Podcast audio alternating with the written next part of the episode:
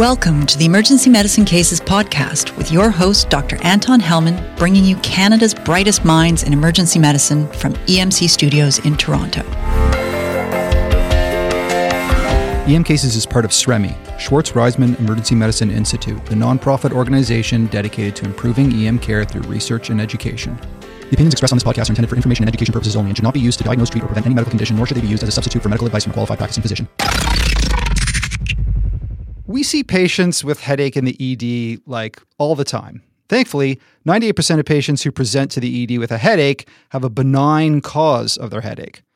Of the remaining 2%, 1% will be diagnosable on plain CT or LP, like subarachnoid hemorrhage or meningitis, for example. But the other 1% can't be ruled out on plain CT and LP very easily. This podcast is going to be about the life, vision, or limb threatening diagnoses requiring fairly urgent diagnosis and treatment that you really generally can't rule out on CT or LP. We all know the red flags for subarachnoid hemorrhage abrupt onset, unlike previous, maximal at onset, exertional, neck stiffness, etc. And we have very good decision tools to help us decide which patients to consider the diagnosis in and how to work up subarachnoid hemorrhage. And the topic's been done to death in EM, actually. And we also know the presentation of bacterial meningitis, right? Fever, altered mental status, headache, and stiff or rigid neck with jolt accentuation of the headache on exam. So, we're not going to cover subarachnoid hemorrhage and meningitis in detail in this podcast. Those were covered in episode 13, part 1, and episode 14, part 1. Besides, those two diagnoses are almost always on our radar for headache patients in the ED, anyways. What we are going to talk about are the big four or five causes of emergency headaches that do not routinely show up on plain CT or LP. I bet you could probably guess what those diagnoses are. Let's dig in and introduce our guests. Dr. Roy Baskin, neurologist at North York General, who you probably remember from our recent episodes on approach to general weakness and motor disorders. And he's the creator of the Cephalopod podcast, coming soon to wherever you get your podcasts. Welcome back, Dr. Baskin. Thanks, Anton. Uh, really nice to be here again. right on. And new to EM cases, you've probably seen him before at the Emergency Medicine Update Conference, Dr. Amit Shah. He's both an academic and community EM doc in London, Ontario. He's an associate professor of EM. He has loads of clinical experience in all kinds of hospitals, from academic centers to rural and remote locations, and is the ED lead for the Southwest LHIN. So, kind of the leader for emergency medicine in all of Southwestern Ontario. He's also an amazing human just to chat with. Welcome, Dr. Shah, to EM Cases. It's been a long time coming. Thanks, Anton. Pleasure to be here. All right. Uh, let's dive in with our first case.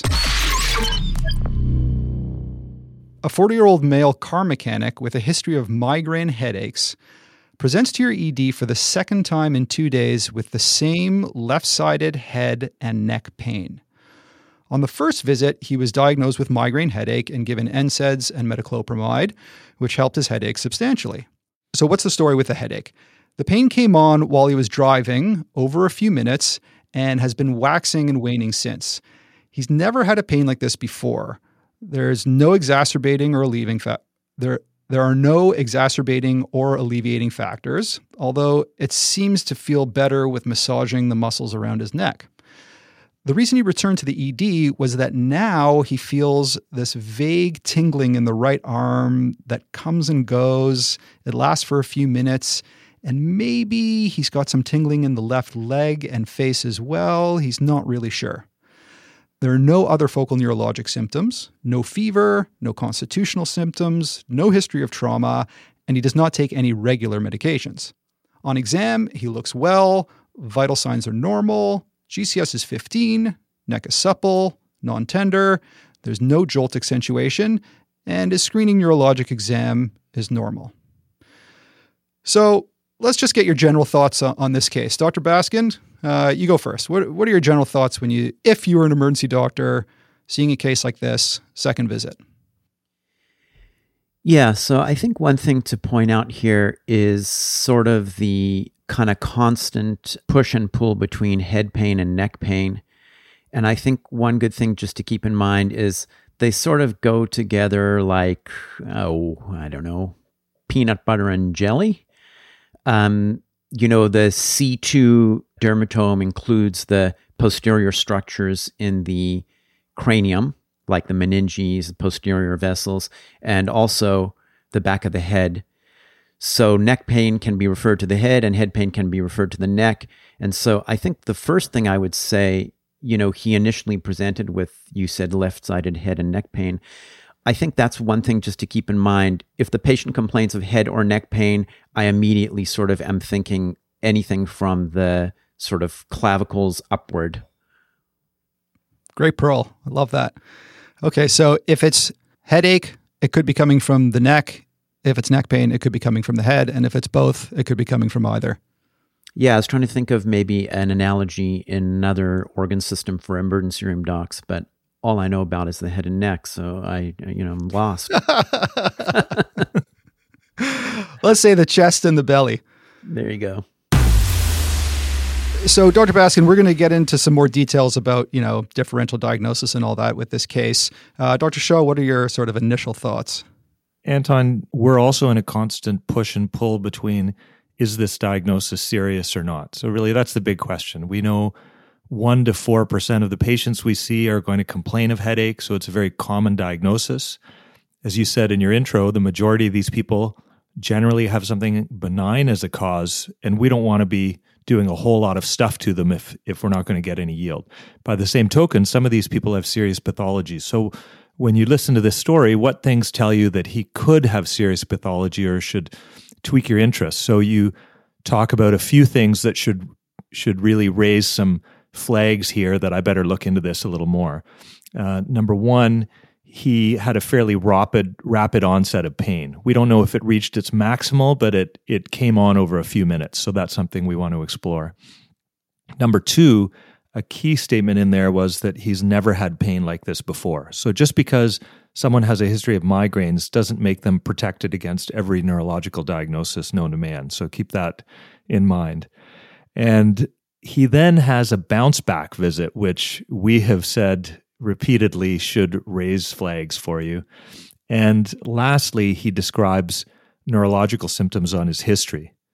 Now, on the other hand, his neurological symptoms are just consisting of sensory symptoms, which we know are also, you know, accompanied by a whole variety of other non-serious pathology. But he does complain of neurological symptoms an association with a few other red flags. so we're going to be interested in this patient in exploring this a little further. This is not someone who we're, we're going to just put to the side and say this is benign immediately. Beautiful. Love it. Let's talk a little bit about the differential diagnosis. I like to ask residents, you know, what do you think is most likely to kill this patient? What do you think the most likely diagnosis is? So, Dr. Baskin, what would be the most likely thing to kill this patient just with this presentation that we have? What do you think? emergency doctors are very sensitized to the dangerous causes of headache. So, subarachnoid hemorrhage is, of course, the most dangerous. I think a cervical vessel dissection is rarely dangerous, but sounds bad and can cause stroke. So, that's something that has to be kept in mind as a dangerous, but not necessarily a fatal diagnosis. One thing to keep in mind when you're diagnosing migraine, as this patient was with the first visit, is that you, you have to be very diligent in the way that you take the history if you're going to make a diagnosis of migraine. I have a little mnemonic that I use to remind myself about the things to ask and the way to approach the history that I think might be useful. Sure, yeah. Let's talk about then your sort of general approach to headaches and this mnemonic for what you want to try and pull out of the history. Go for it. I think, similar to many symptoms faced by emergency room physicians, headache is problematic because it can be caused by such a wide variety of pathologies from benign to sublime to malignant. And as a constant friend of the emergency room physician, I, Anton, have developed a mnemonic specifically for your listeners to keep in mind the various causes of head pain that might present to the emergency department, which will guarantee first that you never miss a dangerous diagnosis. Second, that your headache patient leaves your department feeling reassured. And third, and most importantly, you leave your department reassured that you've taken good care of your headache patient. So, if you don't mind, let me just directly address the listeners momentarily and ask you to write down on a piece of paper. I'm serious. You should pause this podcast and you should go and get a piece of paper and a pen and you should write this down. I'm serious. Go and get a piece of paper and a pen. So, okay, you're back with your pen and paper. Now write down horizontally across the top of the page M Y space B R A I N space H U R T S, as in, my brain hurts. And if you really never want to forget this, you should Google the brain specialist skit by John Cleese from Monty Python. I should also add that this mnemonic is patented. Okay, so let's get started. So the M is for migraine. The vast majority of people who present to the emergency department have a benign cause of headache, and by far the most common benign headache is migraine. So the M is to remind you to take a good and thorough history about the possibility of migraine and that includes going to your computer and looking at your radiology PACS or connecting Ontario if you're here in Ontario or some other um, portion of the medical record where you can go back many years and see how many times this person has had a CT scan or MRI of their head because of headache. I do this for pretty much every new headache patient that I see and you would be amazed at how many people have had their head scanned for head pain and don't remember having it done. It establishes a really good baseline regarding headache frequency. It helps to frame the discussion you have with the patient if they've had previous scans before. And um, so I think that's a really, really important part of doing your background um, medical record check on a headache patient. The M for migraine also reminds you to ask appropriate questions about family history of migraine, headaches that come with period, with lack of sleep, with not eating, with stress. And one of the phrases to look for is when the patient tells you that they don't get migraines, but they get, quote, regular headaches, or, quote, headaches like anyone else, or, quote, just usual headaches. Generally, we neurologists consider headaches to be not a normal state. And if a patient has periodic headaches that they consider normal or regular, that usually indicates that they probably have migraine and would make you mine the history more thoroughly. Remember that migraine is a lifelong disorder migraines don't have to be big, grand finale headaches that bring you to the emergency department with aura and vomiting and tingling and photophobia and phonophobia. They can be just head pain that's quite severe. Or they could be head pain that's not too severe because the patient always takes analgesia for them. You should mine the patient's history and also don't forget to visit their medicine cabinet I like to ask patients, tell me what pain medications you have in your house Advil, Tylenol, aspirin, Excedrin, Aleve, naproxen.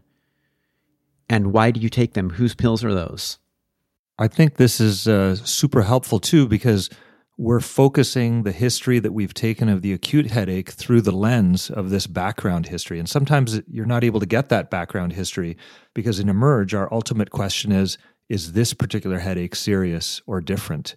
And you can't make that decision unless you have an accurate history of what the background headache history is. So that's a great way of focusing. it. Okay. The why, and you should write this down, is for yes, but. So if you do establish for yourself that the patient has migraine, I think it's important, as Amit said, to remember that that doesn't exclude them from having another pathology. So the yes, but is to remind you to continue with the rest of the acronym brain hurts to make sure that there isn't a malignant cause in addition to migraine. Even if you're pretty sure it's a migraine, I think it's useful just to do a quick mental pass through the acronym and make sure that you're not missing anything. So the B is for bleed. This could be in the form of a subdural, epidural, subarachnoid, multi compartment hemorrhage. And the B is also, and write this down, bumps and blood thinners. So obviously, those would be risk factors for traumatic or blood thinner related bleeds and important to keep in mind. Okay, the R is for RCVS or reversible cerebral vasoconstriction syndrome. This is probably the most common cause of thunderclap headaches. It's a spasm of the arteries in the brain. It's similar to maybe Prinzmetal angina, and it's rare but important to know about because it presents with a thunderclap headache and can mimic a subarachnoid hemorrhage. The A is for arteriopathy. So this is to prompt you to think about cervical artery dissections of the carotid or vertebrals. And I like that it's uh, separated out from other parts of the mnemonic as a separate entity because it's important to think about the problem as a vascular problem of the vessels and prompt you to think about what you need to image. Okay, but the artery can do more than just tear. We have to think about inflamed arteries. And so the A for arteriopathy also includes the vasculitides. Most importantly, for a headache differential diagnosis, would be giant cell arteritis, which is a vasculitis really of the cranial vessels. And probably less important for headache, um, because it's much more rare, is a CNS vasculitis, either a primary autoimmune CNS vasculitis or VZV vasculitis, varicella zoster vasculopathy. Okay, the I is for IIH, or idiopathic intracranial hypertension, also known as pseudotumor cerebri, if you're older than me, like around Anton's age, for example. For sure. and also, don't forget that uh, the diagnosis that overlaps a bit with IIH that we'll discuss in the next episode is cerebral venous thrombosis. So the I is IIH slash CVT. The N is for neuralgias like trigeminal neuralgia and occipital neuralgia. Okay, we're on to the Hurts part of our My Brain Hurts acronym.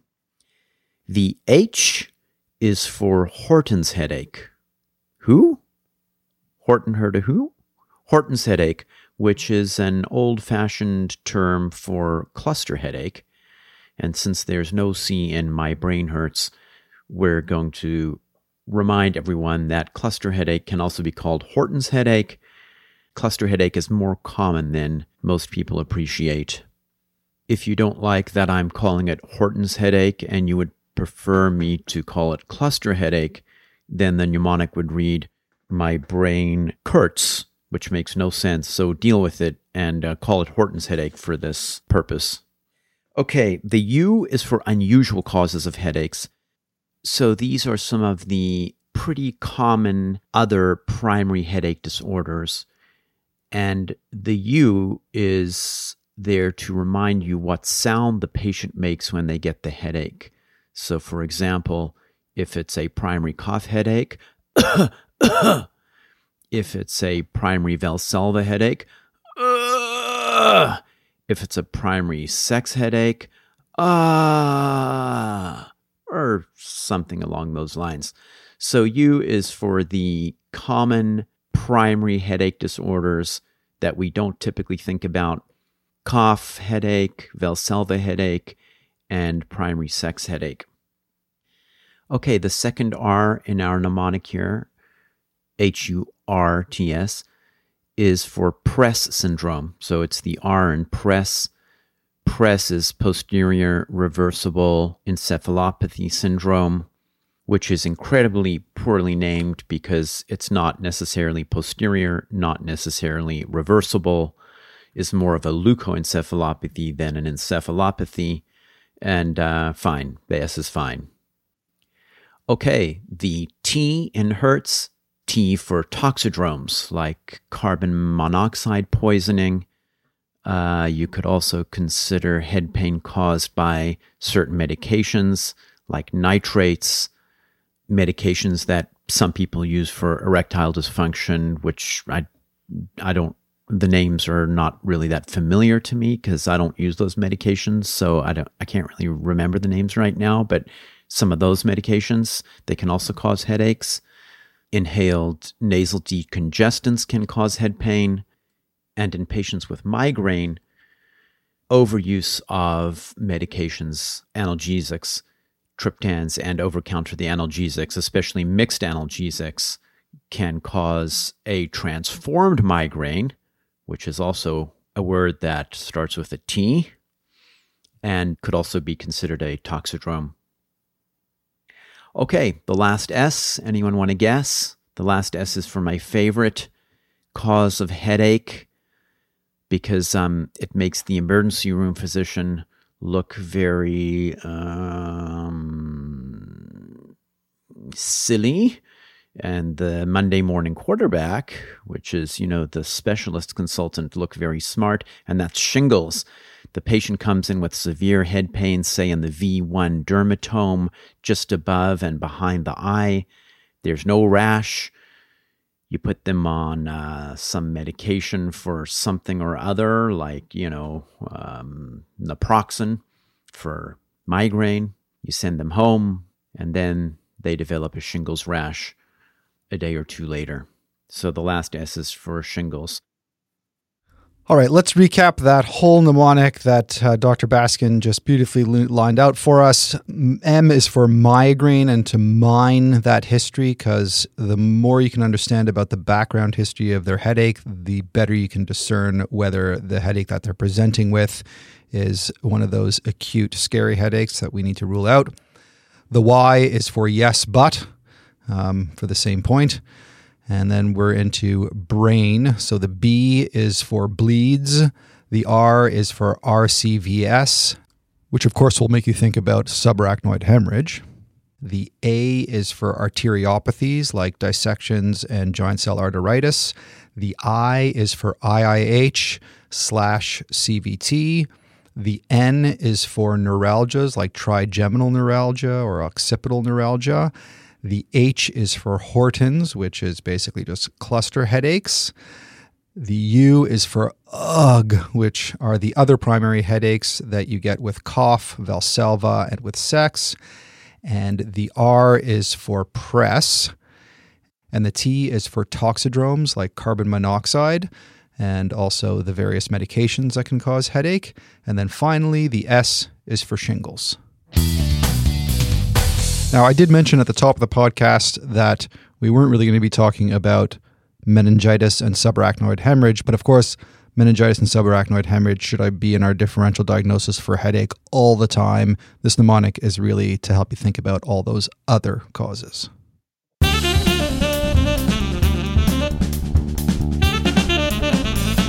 Dr. Baskin will be showing us how to do the quick motor exam that we chatted about in the last podcast at the upcoming online EM Cases Summit November 11th to 13th.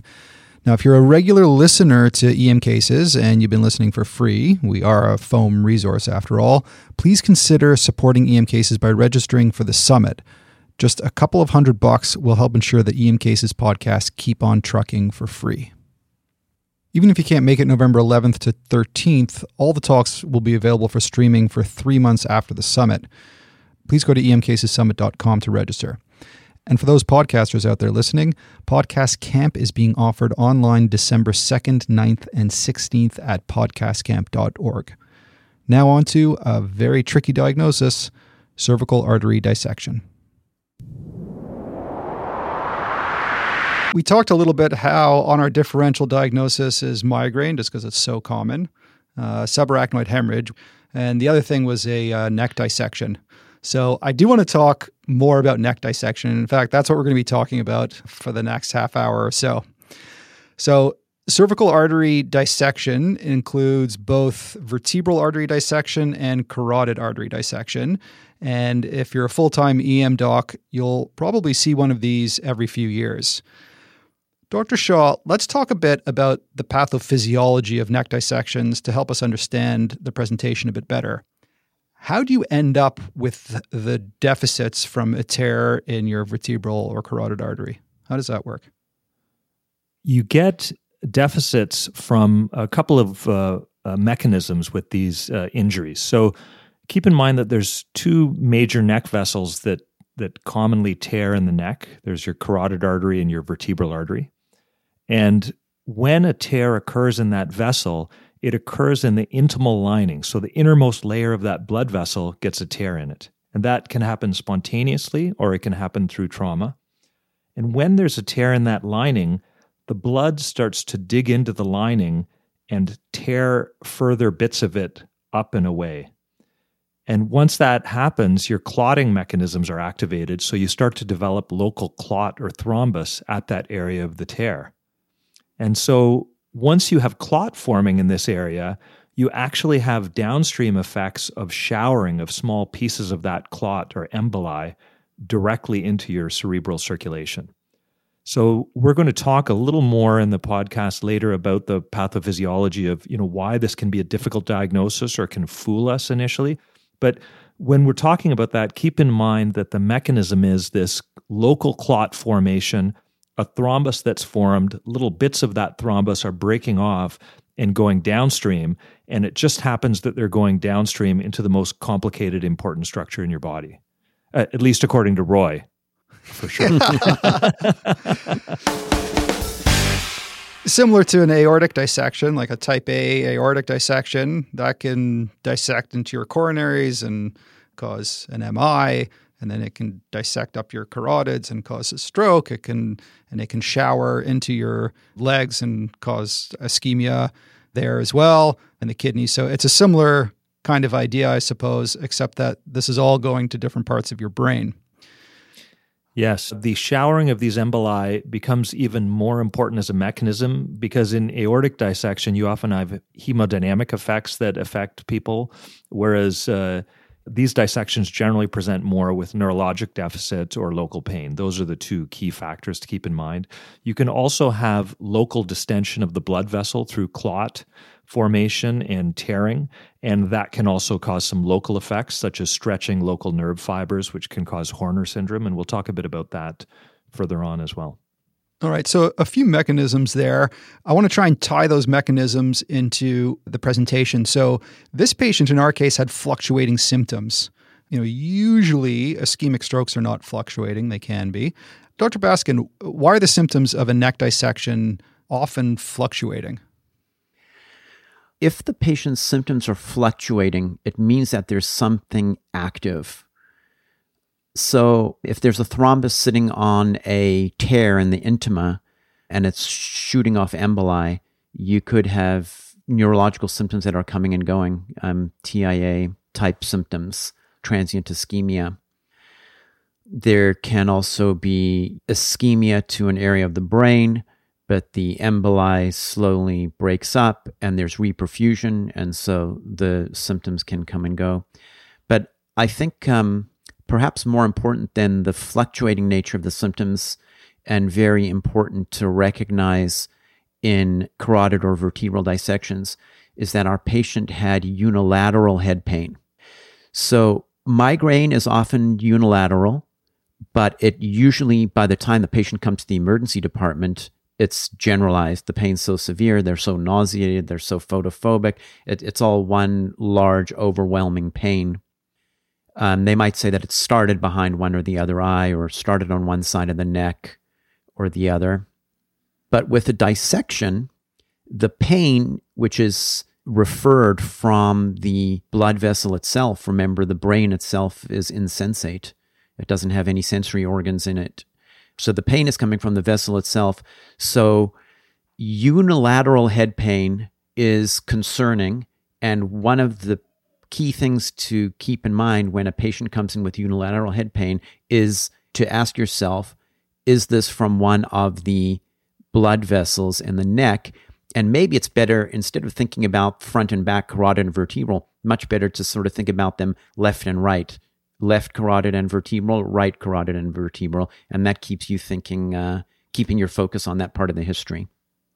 The other feature that our patient had was that it seemed like sort of this non anatomical distribution of symptoms. You know, I had a bit of numbness here and a bit of numbness there. If he would have presented with a classic, you know, big vessel stroke, it would have been very obvious. Dr. Baskin, why do the symptoms of cervical artery dissection sometimes not seem to fit any anatomical distribution that makes sense? Yeah, okay, that's a great question. So let's just back up for one second and just let's first say that a lot of arterial dissections are asymptomatic. Then a lot of them present with just pain. Then some of them are going to present with pain and maybe a local symptom from the vessel tear, as Amit alluded to, like a Horner syndrome that's coming from nerve fibers on the blood vessel itself. And then you can have a host of neurological symptoms that come from ischemia. So, this is going to be a subset of vessel dissections that have cerebral ischemia. And then some of those are going to actually go ahead and have a stroke. And um, the reason that you may have symptoms that are hard to precisely localize is because of emboli, a shower of emboli you know, if it's in the carotid in the neck, you, it could go to the MCA, the ACA. If it's in the vertebral, it could go anywhere in the brainstem or the posterior circulations on either side of the brain because the vertebral feeds into the basilar and then divides up into both posterior cerebral arteries. So, because the neck vessels are proximal, there's a big target for the emboli to shower the other thing about this patient that uh, made it a little bit confusing and vague where his sen- sensory symptoms were kind of all over the place, you know, on one side on the face and the other side of the arm. You know, he had kind of bilateral symptoms. They were very vague. Is there something in the pathophysiology of uh, cervical artery dissections that can explain those sort of non anatomical, you know, bilateral sensory symptoms? Well, if the dissection's in one of the carotids, you're going to get unilateral symptoms because you're feeding into the MCA or ACA artery on the ipsilateral side, and you're going to get sensory symptoms on the opposite side of the body. Um, if you have a vertebral artery dissection where the, the ultimately you're going into the basilar and then the brainstem, you, you could get bilateral symptoms. You can also get sensory symptoms, of course, with migraine as part of a migraine aura. I think in general, this is um, tradecraft that I'm I'm revealing here to perhaps non neurologists, and I could lose my neurology license for this. Um, I think in general, sensory symptoms are not great for helping to localize things because patients often have a hard time knowing exactly where a sensory symptom is. If they start to feel something, they're sort of uh, their amplifier goes up for detecting symptoms in other parts of the body. And so I wouldn't put a lot of stock in localization from a pure sensory symptom. I'd, you know, take it as a larger package here, taking those symptoms with a grain of salt. These are people who are going to have ischemia symptoms like stroke symptoms, but with head pain, usually um, unilateral head pain. Uh, this is a cause of stroke in young people, so it's something to keep in mind for a young person with unilateral head pain and neurological symptoms.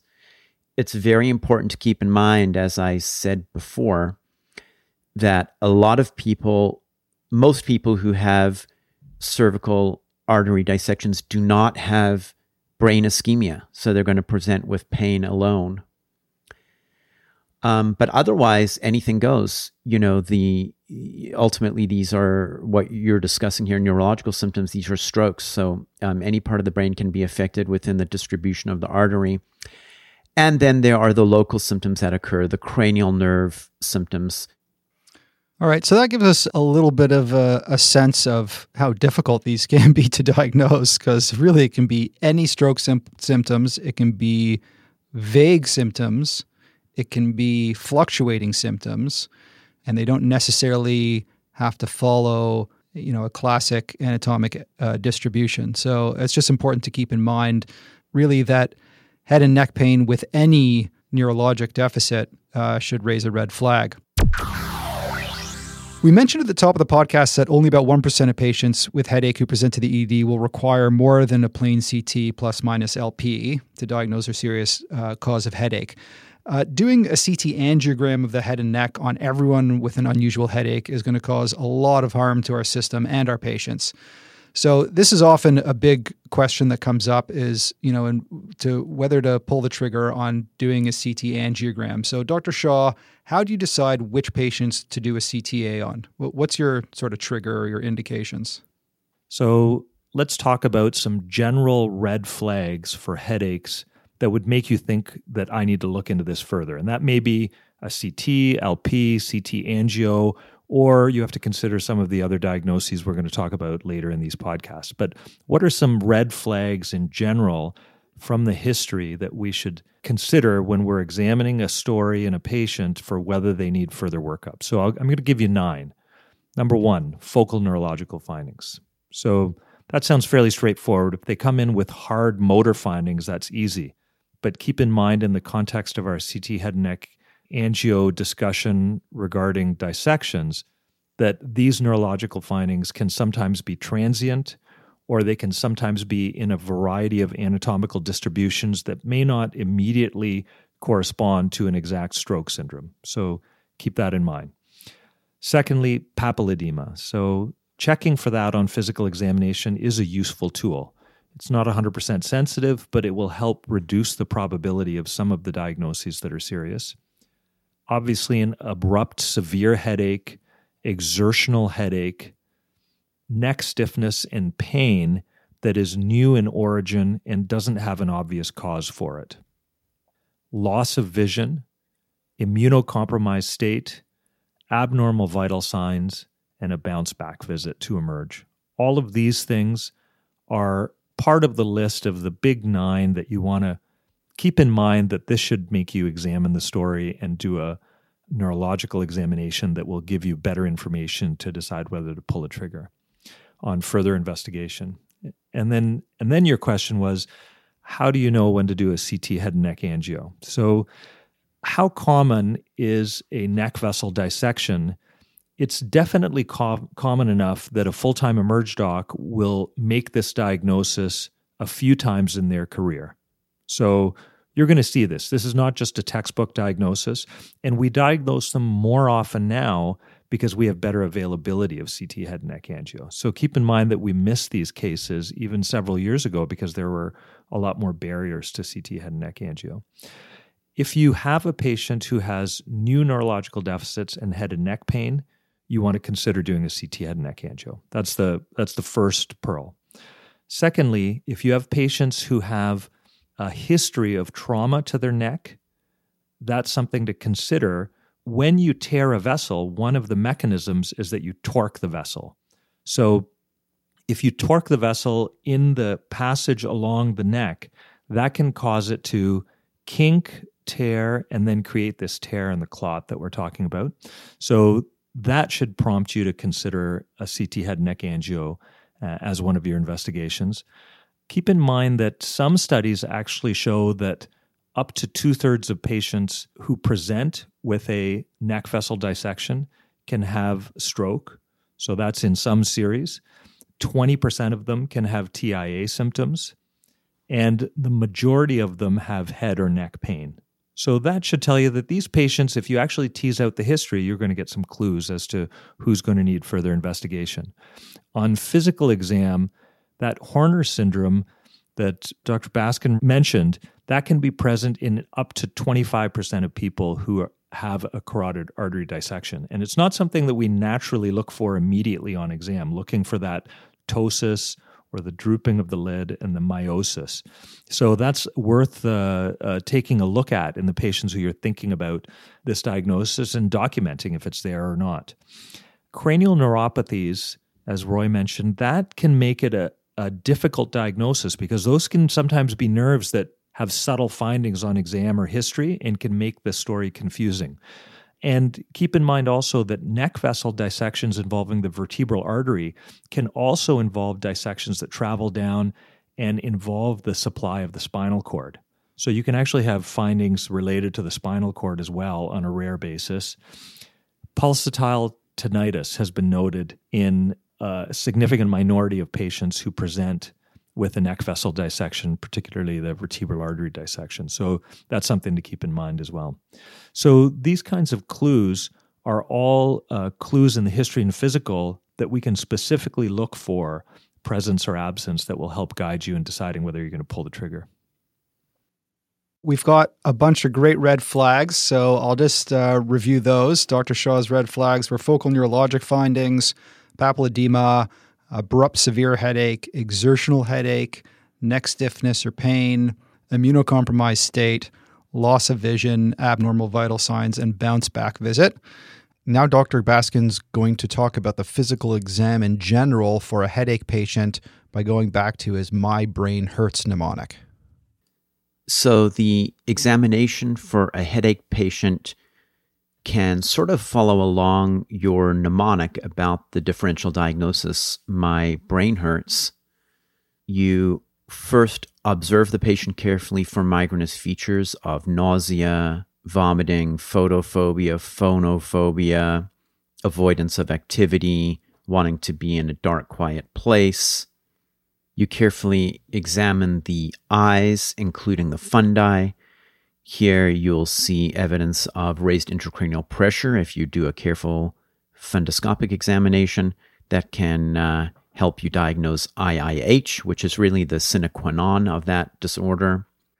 Uh, you also look for miosis and ptosis for Horner syndrome, which can accompany a carotid artery dissection. Important also to check the visual fields which can be affected in PRES syndrome and uh, sometimes intermittently abnormal in the migraine patient who's having a visual aura.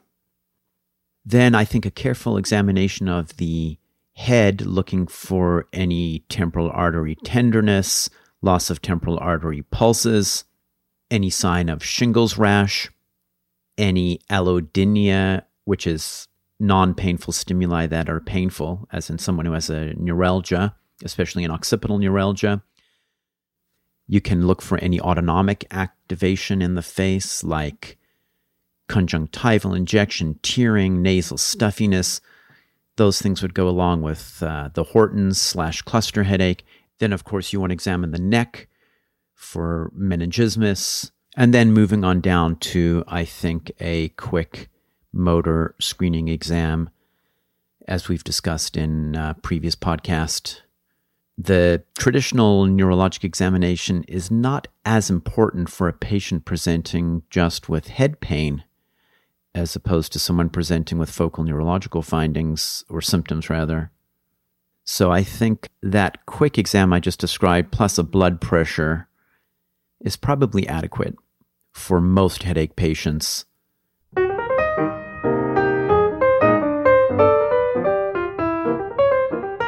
Now, for our advertising segment brought to you by Metricaid, the amazing scheduling system. Metricaid can actually predict what the average physician to time assessment will be any given day by looking at the physician lineup. You know, some of my colleagues see two patients an hour, some see three or four or five patients an hour.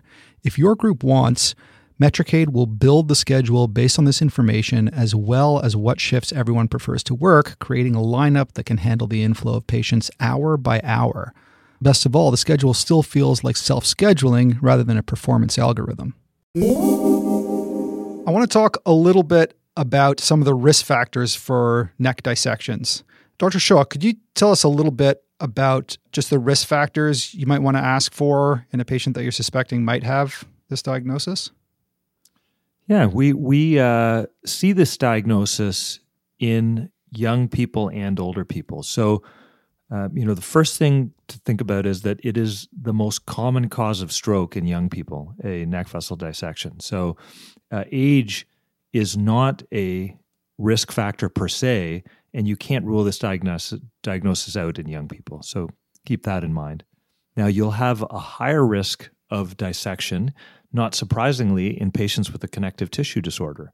So, Marfan's or Ehlers Danlos, just like for aortic dissections, similarly, you can have a higher risk of tearing your vessel in your neck if you have these connective tissue disorders. So ask about that. We talked about trauma, and um, the trauma can be major or minor. So a typical major trauma would be people who've had a severe car accident and a flexion extension injury of their neck. Those people would be considered to, to have had a major trauma to their neck, and that can put you at risk of dissection. But even minor trauma, such as going on a roller coaster or uh, you know having your neck hyperflex suddenly for some other reason just from a standing height these kinds of minor traumas a minor blow to the neck they are actually in some studies feel that 80% of cervical artery dissections are preceded by some kind of minor trauma. Now of course you suffer from the difficulty of not knowing whether that's the uh, causative uh, problem or whether it just happened, but certainly minor trauma can be a precipitant. Sure. The, yeah, they say, you know, even if someone's shaving their face and their neck and turning their neck or they're turning around to check their blind spot. Uh, this patient that I presented is a mechanic. And you can imagine that a mechanic is extending their neck quite a lot when they get up under the car, when the car is lifted up you know, it's difficult to pull these things out of the history because you can never be sure of, you know, many people check their blind spots. You don't really know if that was the inciting event or not. Uh, but certainly, you know, asking someone about what they do for a living and if it involves them cranking their neck around a lot, then uh, sure, that could be uh, considered the inciting event. All right, so that, that's a bit about trauma. Uh, anything else in terms of sort of associated factors, risk factors? So migraine, unfortunately, is actually associated with a higher risk of dissection. Oh, great. it's the last thing that people want to hear. So far, we've heard that can, the neurologic deficits can be transient, they can be fluctuant, they don't have to follow any obvious anatomic thing. Now you're telling me that people with migraines are actually at a higher risk. Okay, this is a tough diagnosis it is um, felt that people with migraines are at twice the observational risk of having a, a dissection as compared to non-migraineurs. Now, once again, that's uh, uh, it's difficult to know how to place that in terms of cause and effect. I think Roy is, may have a comment on that as well. Yeah, I mean, generally you hear these things referred to as spontaneous cervical artery dissections because there's a tremendous amount of recall bias and all the traumas everyone uses their head and neck every day, you know, shaving, uh, looking up at changing a light bulb. Um, so our head and necks are moving all the time as we move through the world. So um, almost every patient will be able to recall some potential inciting cause. So I would not use that as a diagnosis if it's missing. And then a higher incidence in people who have migraine, I think that also could definitely suffer from observational bias because of of course migraine patients are much more likely to come to the emergency room, much more likely to get scanned, and you're much more likely to pick up dissections, many of which go undiagnosed. People have dissections that are asymptomatic or cause transient pain and they're undiagnosed and later just found incidentally that there was evidence of a prior. So I think for an emergency room physician standing in an emergency department in the middle of the night, I wouldn't focus too much on the absence of any prior trauma. But I, I mean, it's good to keep in mind and, and think about, but maybe not as useful, practically speaking, from a diagnostic point of view. I think you have exactly hit the nail on the head. So, how do we take that information from studies and bring it home clinically? And I think the take home pearls from that information, which initially sounds distressing and vague, and how are we going to use this clinically, is first of all, trauma can be associated with these neck vessel dissections. So now, if I'm thinking about it, if it's on my radar for, from some red flags in the history or the physical, then I ask the question Have you had any injuries to your neck recently? If that leads to something that may be specifically interesting, then I might file that away to increase my pretest likelihood. If it doesn't, I, I don't really ask people, Have you been turning your head shaving or anything like that. Exactly as you said, Roy, that doesn't help me clinically. But I think asking the question of, do you recall any injuries to your neck recently, is a simple, quick question to ask. In terms of the migraines, I think what it tells us, this association with migraines, is simply that, once again, reiterating the point, don't call every headache a migraine until you've actually listened to the story. I love to hear that people say this is exactly like my previous migraine, and I'm really looking forward to some Maxeran and Toradol, and uh, that's great. But if they have something that they say is a different headache than they've ever had, then I'm interested and I want to hear about it more. All right, before we leave the the trauma issue, chiropractic manipulation always seems to come up as a possible associated factor with neck dissections. But just like Dr. Baskin was saying, with uh, migraine, there's all this uh, association bias. What's your kind of bottom line with recent chiropractic neck manipulation as a risk factor for dissection? Is this a myth? Is this the truth? I mean, I have residents come up to me and say, I've got someone with a headache and they just had neck manipulation from a chiropractor, so I want to rule out dissection. What do you do with that information? Anton, the the American Heart Association and the American Stroke Association looked into this in detail in 2014 and essentially published a position statement that said the incidence of uh, post chiropractic neck ma- manipulation associated dissection is probably low and causality is difficult to prove. And population controlled studies have found an association of unclear etiology. And what that means in plain English is we don't know if people go to see the chiropractor because they're having pain in their neck from their dissection and then they show up in the emerge afterwards, or if some of these manipulations cause dissections. It's probably a very low grade risk factor.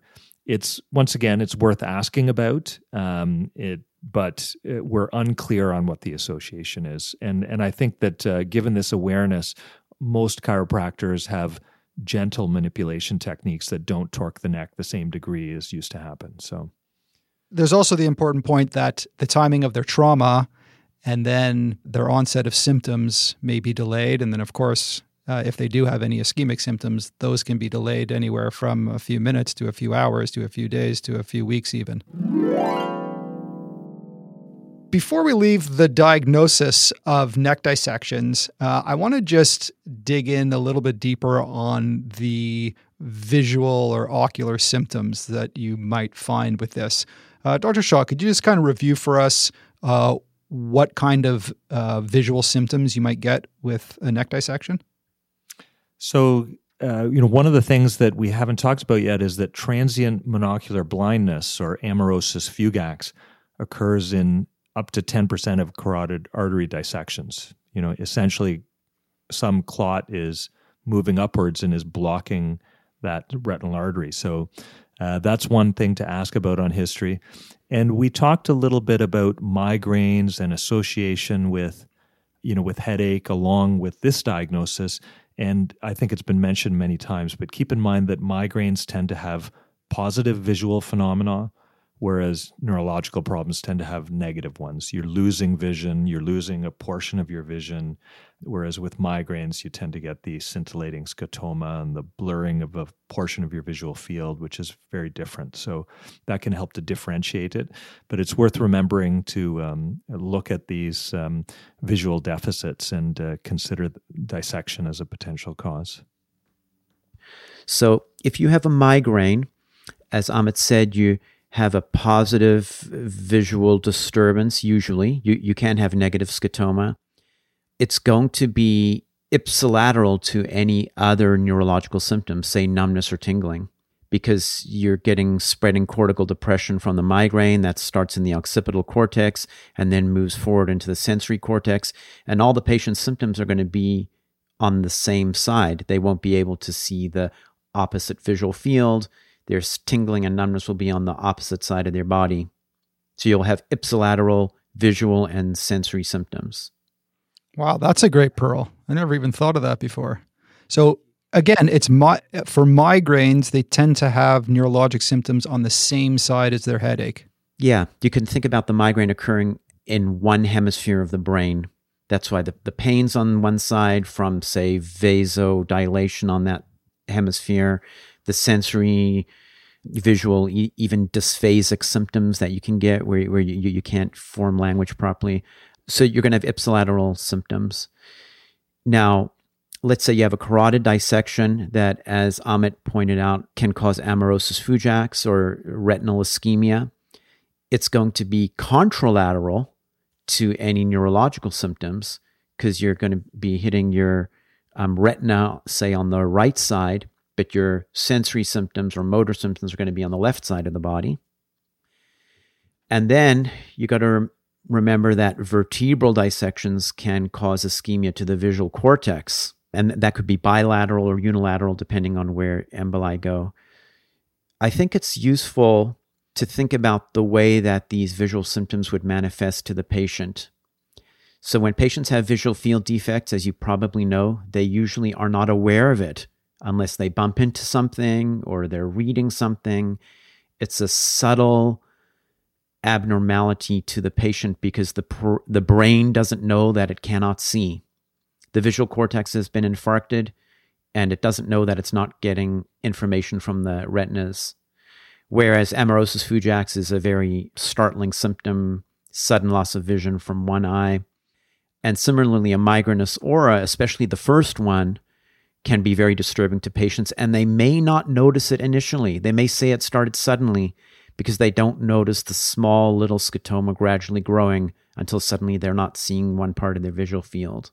Very interesting. So, suffice to say that migraines tend to cause ipsilateral neurologic symptoms. Carotid artery dissections tend to cause uh, contralateral symptoms. Uh, if they're vertebral artery dissections, then anything's possible. They can be bilateral or contralateral. Fair. Great pearls.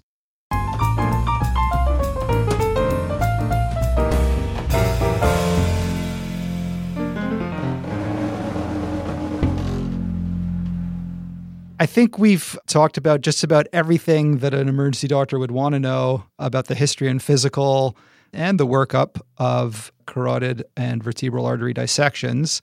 Let's move on to the management. So let's say we've nailed the diagnosis in our 40 year old otherwise healthy car mechanic. The rationale for treatment is to prevent thrombus formation and avoid embolism. So in the ED, if you've got a really sick patient, you know, just like in a in a big intracerebral hemorrhage or an aortic dissection, you know, you want to make sure that the blood pressure isn't too high. So you want to be looking at the blood pressure, you want to manage glucose, all those usual sort of resuscitation things. But let's put that aside from now. Let's talk about the blood thinners that these patients should probably get. I understand that the data is very muddy when it comes to blood thinners to prevent further ischemia. Uh, there's also thrombolysis. Maybe you could tell us a little bit about the evidence and in real practice, what do people do in terms of do they get ASA? Do they get heparin? Do they get a DOAC? Do they get thrombolysis? How do you decide what these patients should be treated with? Sure. Um, I think I can make it very simple. So, I think the first thing to say, Anton, we don't use the word muddy. We say there's clinical equipoise. Uh, we don't know if antiplatelets or anticoagulants are better, and you'll see a wide variation in practice. I think the the one very important point is that if the dissection extends intracranially, so the dissection of the carotid starts in the neck, but the tear goes, you know, past the skull base and into the intracranial compartment, you, you want to avoid an anticoagulant for fear of uh, precipitating subarachnoid hemorrhage. I think in general, unless the patient has very active, fluctuating symptoms that are going on before you, in other words, a high risk of stroke, you might be inclined to put them on an anticoagulant. as opposed to, to an antiplatelet. I think in the emergency department, probably the safest and most efficacious thing to do is to give aspirin. And unless there's any bleeding on the scan or there's an intracranial dissection, you can't go wrong. You're going to, the aspirin's going to um, have an analgesic effect. If you give it to a migraineur, you're not causing them any problems. So I think uh, starting with aspirin is probably the right thing to do. And then, uh, you know, the decision to use an anticoagulant can fall on the internal medicine consultant, the neurology consultant. I think if you're going to start an anticoagulant, you're going to be admitting that patient for further workup, uh, MRI to see where there's been ischemia, etc. So my vote is for aspirin unless there's a very specific clinical circumstance. Dr. Shah, anything to add about the emergency department treatment of dissections? Well, this is a very challenging area because the evidence is so mixed, and we we don't have actually studies uh, available that have examined treatment of patients in the emergent setting with dissections to give us any good quality data on what can change their outcome within the first 12 hours or in the first initial period when we're caring for these patients. Uh, you know, we're talking now about the step where we've already ordered the CT head neck angio. Um, we have uh, uh, seen that there's no bleed because keep in mind these patients generally present with headache and one of the things on the differential is a bleed so you can't give them anticoagulants on spec in general.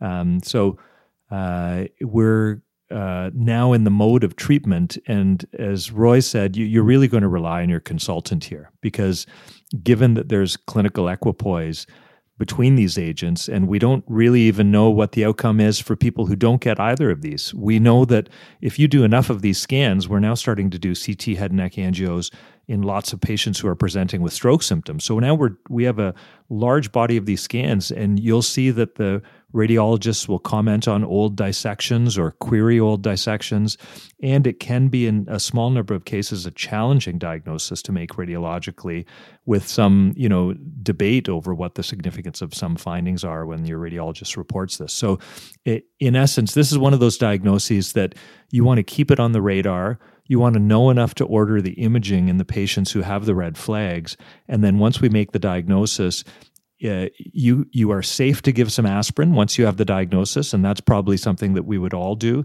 And then you want to get on the phone to your consultant because you're going to get different answers from different people. It's also worth noting that the courts have been somewhat harsh at times in the past with the first treating physician, who's always the emergency physician, despite a lack of evidence. Sometimes there's been some judgments against the initial physicians who didn't start treatment with something early once they've made the diagnosis or have um, uh, strongly suspected something. And it's surprising to see that because the evidence really isn't there. Uh, that people missed out on a good treatment, but that's how the courts have treated this, just because they tend to be young people with bad outcomes. Yeah, I, I agree with that, and th- that's why I think you can't go wrong with aspirin. I think um, by the time you've done either a CT head or CT angio, um, and you've either made the diagnosis of a dissection or you can't get a CT angiogram, but you know that there's no intracranial hemorrhage, you really can't go wrong by giving aspirin. Um, it's got an analgesic effect, and you're going to cover your bases for if there is a dissection that you're unable to diagnose because you're tech or your scanner are not available to you for an angiogram, you've treated the patient appropriately. And so you won't be faulted. So I think that's actually a pretty good strategy for emergency doc on the front line here. Yeah, that's a great point, especially for the rural areas, because let's keep in mind that a lot of the listeners will be in rural areas where you can't get a CT head neck angio and you have to decide whether to ship this patient out or not. And if you can get a plain CT head, then at least you've ruled out the bleed and it's safe to give them some aspirin. Great point. That kind of brings up, you know, which patients need to be admitted to hospital. You had alluded, uh, Dr. Baskin, to the fact that if it's uh, an intracranial tear, that most of those patients will be admitted, and then it gets tricky in terms of the treatment, and those that that those patients should definitely not be on uh, an anticoagulant there's there's kind of a few different patients. One is, um, as Dr. Shah was saying, if you're in a remote area, you can get a plain CT scan, but you have to send them out for for more imaging. You'll get your plain CT scan. Doesn't show a bleed. You're safe to put them on aspirin, and they go. You don't have a diagnosis yet. Uh, then there's the diagnosis that you make in the emergency department with the CTA. Which of those patients should be admitted? Which of the patients are safe to send home? If symptoms are stable and you're just dealing with unilateral head pain, they're very low risk. You can give them aspirin and outpatient follow up expeditiously, so stroke prevention clinic. I think if they have fluctuating or fixed neurological symptoms or the pain is brand new and you don't know what's going to happen, then they probably need to be uh, referred for admission. And the reason to admit them would be to facilitate an MRI, to look for ischemia, and to possibly consider anticoagulating them. All right, absolutely. So that that's great guidelines for a place where we work at a big community hospital. These suggestions of who can go home and who should be admitted are going to vary widely depending on where you work and what your access is. Before we finish up with cervical dissections, the one question we have remaining is that about thrombolysis. I understand this is not a, a common thing, but that there are a subset of patients with cervical artery dissection who might benefit from thrombolysis. Dr. Baskin, could you give us the lowdown on the evidence for thrombolysis and who you might consider it in? Sure. So I think again, you know, the the data are not great. There, there's not a lot of evidence I think here you're going to be dealing with patients who have a large thrombus, maybe a free floating thrombus or a flapping in the wind thrombus. And you're going to be on the phone to your stroke specialist at a tertiary care center where they have, you know, people who can do endovascular treatment. This is not going to be like you would send someone for thrombolysis on an acute stroke protocol, you know, when they work in, walk into your emergency department I think this is something that's going to happen down the road after they've seen the internal medicine or neurology consultant. So I think it's something that's not really worthwhile considering unless you're working in a tertiary center where you have those a stroke team available to you. It's not a standard treatment for most people who have dissections. Okay. So I guess suffice to know that we should know that thrombolysis is indicated in some patients with dissection, that it's something that usually happens after the patient uh, is admitted. And failed the other treatments. And failed the other treatments. And all that being said, the evidence isn't very good for it. And so it's uh, really kind of a, a higher level team decision amongst the neurologists and the admitting team. All right, so let's review some of uh, the key take home points from this part one of our two part podcast on red flag headaches. First, up to 25% of strokes in young patients are caused by cervical artery dissections. Young people get strokes, and this is one of those things that you need to be thinking about when you have a patient that comes in with stroke symptoms. Cervical artery dissection can cause just pain with no ischemic symptoms at all. If there are ischemic symptoms, they can be transient like a TIA. They can be fluctuating. They can seem to not fit any classic anatomical neurologic uh, distribution. And their neurologic exam may be completely normal in the emergency department. But it's still, you need to consider this diagnosis in those patients who have a good story of the head and or neck pain associated with a variety of different neurologic uh, symptoms Remember, the eyes uh, are the key to the soul here.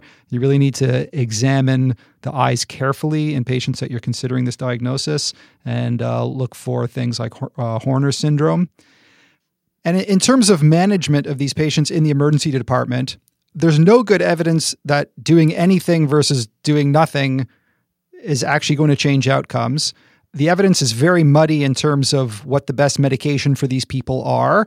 Uh, Dr. Baskin had mentioned that if it is intracranial, you want to avoid anticoagulants. And a safe thing to do is to consider giving patients aspirin when you haven't fully confirmed the diagnosis yet. That's a good tip, although we should be aware that really there's no good evidence that aspirin really will improve outcomes, but that's a safe bet to do that. Give aspirin if you're entertaining this diagnosis. And a script for aspirin until they see the neurologist and follow up with good advice on red flags of when to return. The kind of patients that can go home are the ones who have stable pain and have a normal neurologic exam then they're probably safe to go home. The rest of the patients should probably be admitted. Um, of course, that depends on where you work. Well, that about wraps it up for part one of our red flag headache series. In part two, we'll cover some difficult diagnoses to make in the ED that don't routinely show up on plain CT cerebral venous thrombosis, idiopathic intracranial hypertension, and giant cell arteritis. So until next time, I hope to see you at the virtual EM Cases Summit.